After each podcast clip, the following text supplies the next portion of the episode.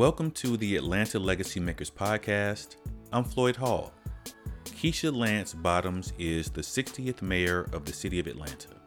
And in this conversation, I chat with Mayor Bottoms about Atlanta's legacy as a destination city, what she learned from Douglass High School and Florida A&M University, and how she navigates leading the city while also balancing public and private life.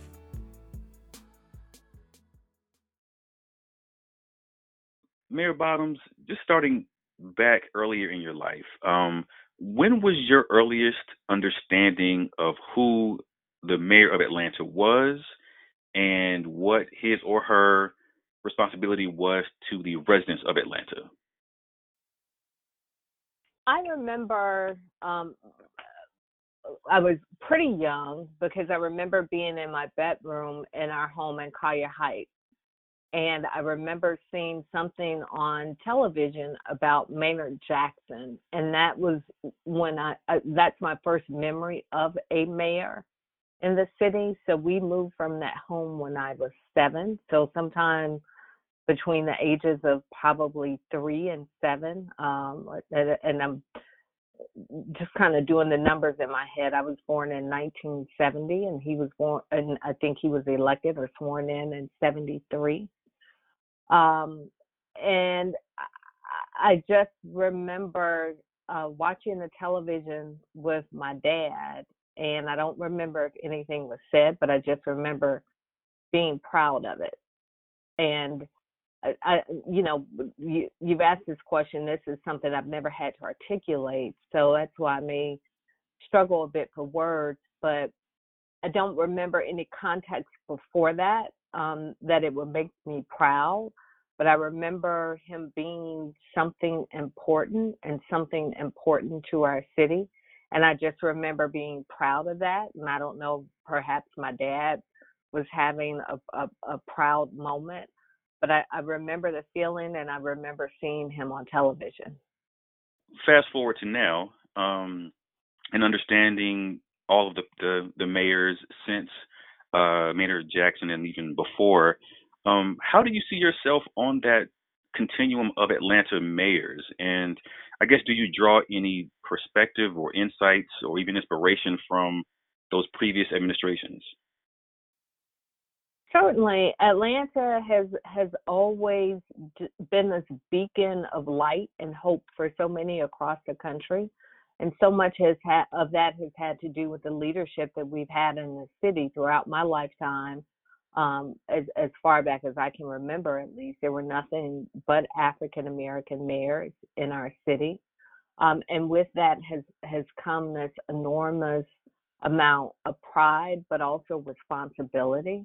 And when you look at the legacies of so many of our mayors, they help boost the middle class in our city and across this country by giving people an opportunity to access businesses, to access business and be a part of businesses in a way that we had never seen before.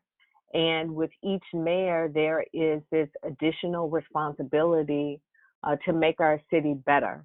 So it's interesting when Maynard Jackson was elected, and I, I was reading uh, his biography, um, and what struck me is there was a whole discussion about affordable housing in the city so it's really interesting as, as as mayor in 2020 that that's still a very big discussion. There were, uh, you know, discussions surrounding equity and and access, and I don't know what the word equity was used, but certainly access and the ability to to even the playing field.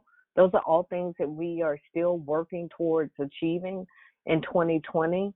And so, um, because we've had such strong mayors in this city, it's been an opportunity to build upon their legacies and the work that they've done, but also this challenge to expand that work and make it relevant to where we are today and the needs of our needs and wants of our communities today.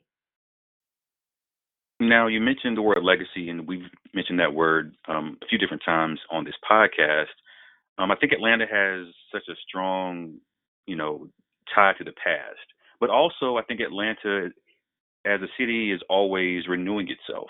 Um, there's always new energy in the city. There's always a new wave of folks coming to Atlanta, and maybe not even from your, you know, position as as mayor, just as your position as an Atlanta native. Um, what is your opinion of, you know, that Atlanta culture, and I guess what has made Atlanta so unique of a destination um, and place of interest over the past 40 years? Well, what's made it unique is this very large African American community that is viewed as as being successful um, across the country in ways that you often don't see African Americans achieve, um, whether it be through business or, or politics or any number of fields. You don't often see that that level of achievement in such on such a large scale in other cities. Um, that being said, it, it, there's also this huge challenge of inequity that we have in this city. Atlanta has one of the largest income gaps in, in any city in America, inequality gaps of any city in America. Um, and so on this one side of, of, of the scale, we have African Americans who are college educated um, and by and large are deemed as successful professionally. But then on the other end of the spectrum, we still have a very large community that's still struggling uh, with the basic needs of education and, and access to to job training and to a livable wage. And it is, uh, you know, Atlanta in so many ways is this tale of two cities. So it's I think this challenge that we have in this city, and one is, is who we are and who do we want people to think that we are. Um, I think we've done pretty good on who we want people to think that we are, uh, but there's a whole lot more work we got to do on actually who we are and making sure that we are fulfilling uh, all of the hopes and dreams of, of not just the mayors who've come before us, um, but the civil rights leaders and, and, and so many others who work to build this city. Now, Mayor Bottoms, as a leader, um, so many of um, our past leaders and current leaders, they're oftentimes judged by the decisions that they make. When you have to make really tough decisions, uh, what principles or lessons or memories help inform your decision making process? for me, it's this recognition that you, what Maya Angelou said, you you did then what you knew to do, and when you know better, you do better. So my goal is to always be able to go to sleep well at night, and I take whatever I have before me, um, and and sometimes it means that I have an opportunity to linger on something and, and think long and hard and toss it around and come back to it. And other times you have to make decisions literally within minutes. And I, I, I pray over those decisions. I, I pray for wisdom and I make the best decisions that I know to make. Um, and I also recognize that it's not easy being a leader and that there will be decisions I will make that somebody's not going to be happy about and I may be judged very harshly about. But as long as I can sleep at night and I can, I, I, I know that I made the best decision that I know to make. Um, that that really is my litmus test. And what I found, um, decisions that I come to regret are decisions that I was never comfortable when I made them to begin with. Now, you are still in your first term as mayor. And so I'm wondering, as you think back to, you know, a couple of years ago, um, a few years ago actually, um, what issue or priority was important to you when you first took office that you have not addressed yet, or at least have not addressed to your satisfaction? The one that I still feel there's a lot of work to be done um, is on the inequality gap. And we're making progress, but something that I asked my team, well, when we were in the office, I would ask it weekly uh, to them in person. What are we doing for poor Black people in this city? Um, we're doing stuff with affordable housing, hitting some really big marks on that. Uh, we're right where we thought we would be in terms of those goals. Uh, we're moving the needle on criminal justice reform in a meaningful way, even with police reform. That's moving very quickly. Uh, but when I and, and LGBTQ affairs, I mean, I can go off in the list of all the things we're getting right. But when I ask the question, what are we doing for poor Black people in Atlanta? I'm still not satisfied that we're doing enough yet. Going back to this notion of legacy, um, and I have a lot of uh, friends who are uh, graduates of uh, Frederick Douglass High School, and have a lot of friends who are graduates of Florida A&M University, and I couldn't have this time with you without asking you about the legacies of Douglass High School and FAMU, um, and would love for you to maybe think back to that time of your life. Can can you point back to one or two favorite memories or character building moments that relate to your time in high school and college? Douglass was such a wonderful experience for me and I, I literally came of age there. I started Douglass when I was 12 because then high, back then high school started in eighth grade and I graduated at 17. So you can imagine a, a child changes quite a bit from 12 to 17. Uh, you know, you you were you were challenged socially, mentally, emotionally, um, scholastically. Um, so there were, I, I can't even give you one moment. There were so many moments at Douglass, but my biggest takeaway from Douglass in hindsight is the confidence that I received there because surrounding me were 2,500, 3,000 other African American students, a building full of teachers and and faculty and staff who looked just like me. Uh, so that part, the, the conversation of race and can you compete and where you compete and how you compete and all of the challenges I, I see with young people today um, facing police brutality and, and all of the other things we're talking about across this country. Those weren't things uh, we had to worry about.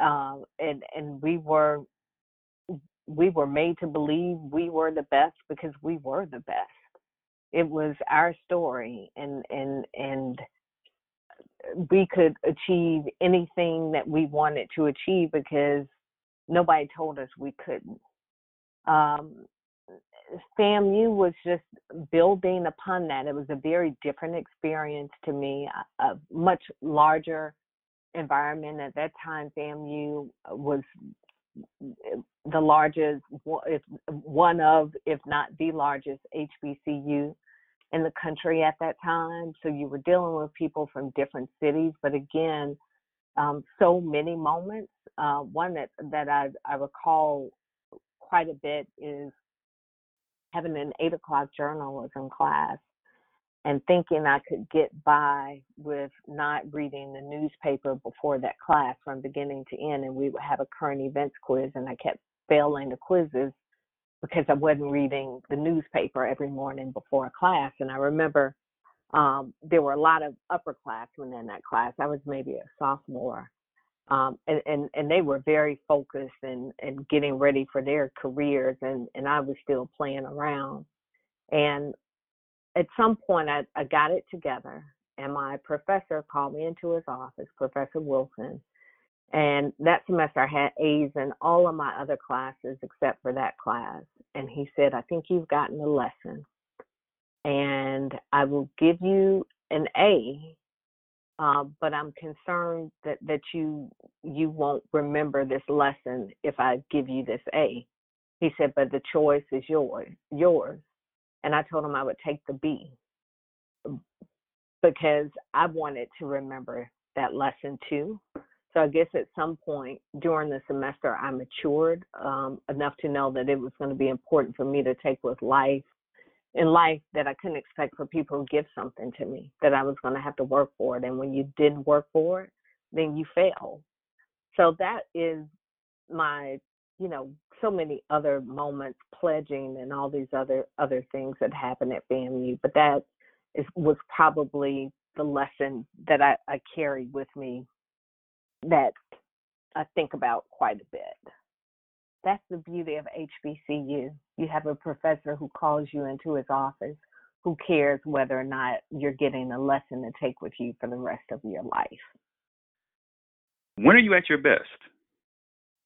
As as a mayor, as as a mom, when are you at your best? Uh, before noon. Before noon, I feel like I can take on the world. I'm just I'm I'm at my I'm a morning person, and I feel like uh, you know in church you hear God gives you brand new mercies every day. So I'm I'm at my best in the morning when I can think clearly, when I can make decisions not based on the noise and and the busyness of the day. Um, and then just when I have have my family on one accord and when when my team is rocking and rolling and everybody's doing what they need to do because as mayor i i have one job it's as mayor but there's a whole team that works alongside me that has they have to do what they do best to allow me to be mayor. So that's when i'm at my best and you know, the joke in the office, if you want the quickest way to get a no is to come and talk to me after six o'clock. Thinking to, I guess, how you move in the world. Um, as the mayor of Atlanta, a lot of people who look to you, who respond to you, and who are sort of jockeying for your attention. I guess, how do you manage public and private life? I think that in the age of social media, you may be experiencing a different level of engagement um, that other mayors of Atlanta have not had to deal with. Um, so, how do you balance sharing yourself with the city and the public at large while also maintaining some sense of normalcy at home and with your loved ones? It's a challenge, and I'm an, an introvert who masks as an extrovert. I am most comfortable at home reading a book with just my family around. And it still surprises me often when I go out and people recognize me, um, especially wearing a mask or having a hat on, or, you know, to have someone say, I recognize your voice. So it, it still throws me off a bit.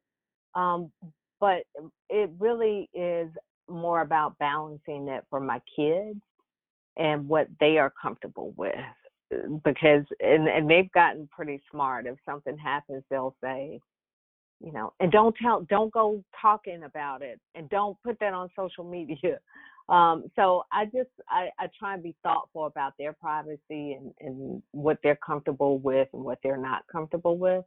Um but it it's a balancing act. I'm i mean i'm getting more comfortable with it but certainly everybody uh feels entitled to to judge you and have a piece of you and expect to expect you to be at your best every time you walk out the door and the whole nine and and I remember there's one time um that I pushed back against somebody who wanted to take a picture. And on this day I was just completely worn out and this woman kept coming up to me taking a picture. So she would take the picture and then she'd go off and she'd come back and she didn't like the picture and she had done this three or four times. So then I think it's the woman coming up to me again because she had on a red jacket. Um, and really crowded place where we're in. So I see this red jacket come back up, and the woman's like, "Can I take a picture?" And I looked at, him like, "Didn't we just take three pictures?"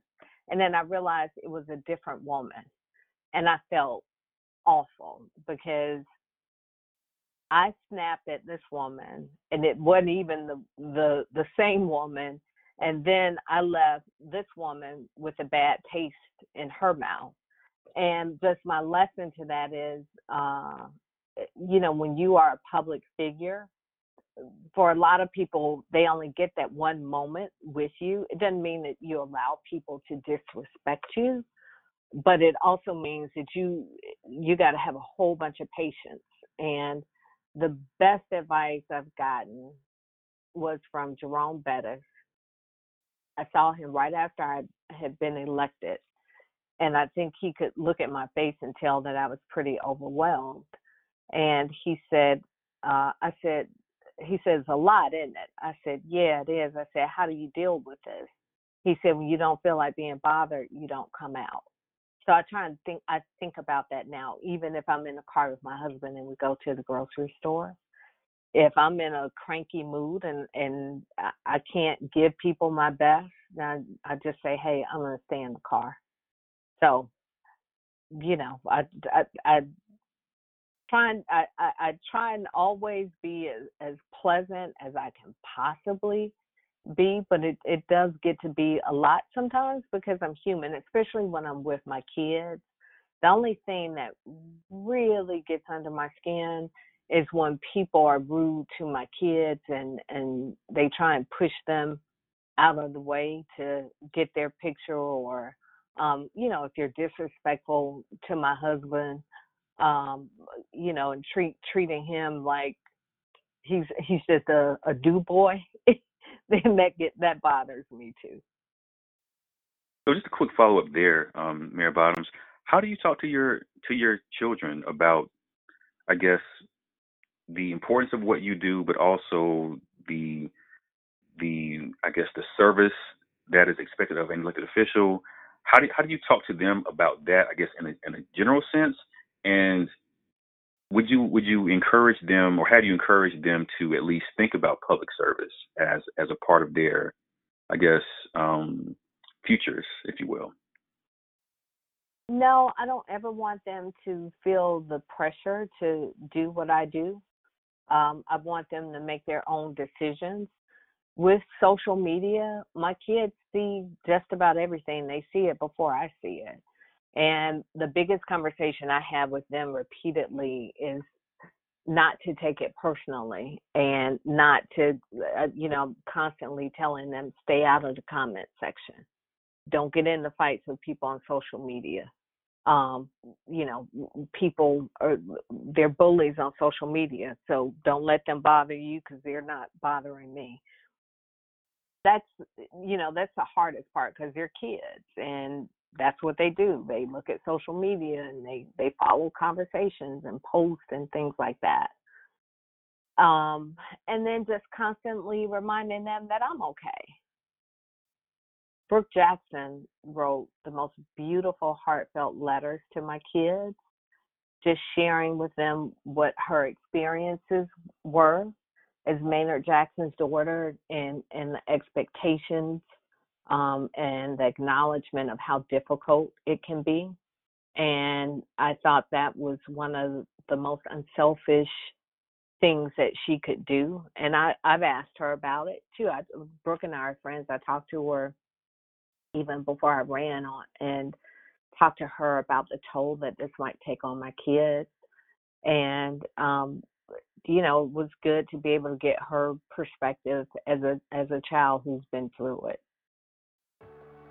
Mayor Bottoms, thank you for your time. And as we wrap up, I wanted to give you a moment to uh, express any final thoughts on, you know, being mayor of Atlanta, the legacy of mayors in Atlanta, um, what that means to you. Anything that we've covered in this conversation, I always like to give a chance to um, have any final words or any, any final reflections. So I just wanted to kind of give you the space for that. It's a, uh, an incredible amount of responsibility. And I truly believe that uh, this is a job that will be appreciated probably after you're after I'm done with it. But that being said, I just hope that history is as kind to me as it's been to so many other mayors um, who've led the city. And my, my constant prayer is that God grants me the wisdom um, and continues to bless and keep our, our wonderful city.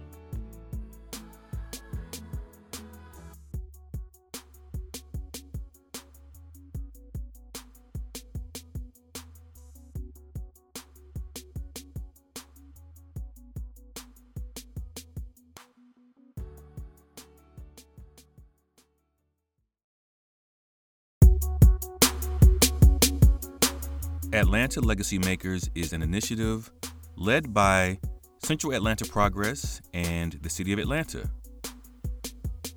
Special thanks to our amazing partners Atlanta Downtown Improvement District, Atlanta Public Schools, Constellations, Gene Kansas Commercial Real Estate, the Ivan Allen College of Liberal Arts at Georgia Tech, One Atlanta, and SaportaReport. Atlanta Legacy Makers is hosted and produced by Floyd Hall. That's me. Music by Smith and Cash. Last but not least, thank you, Atlanta.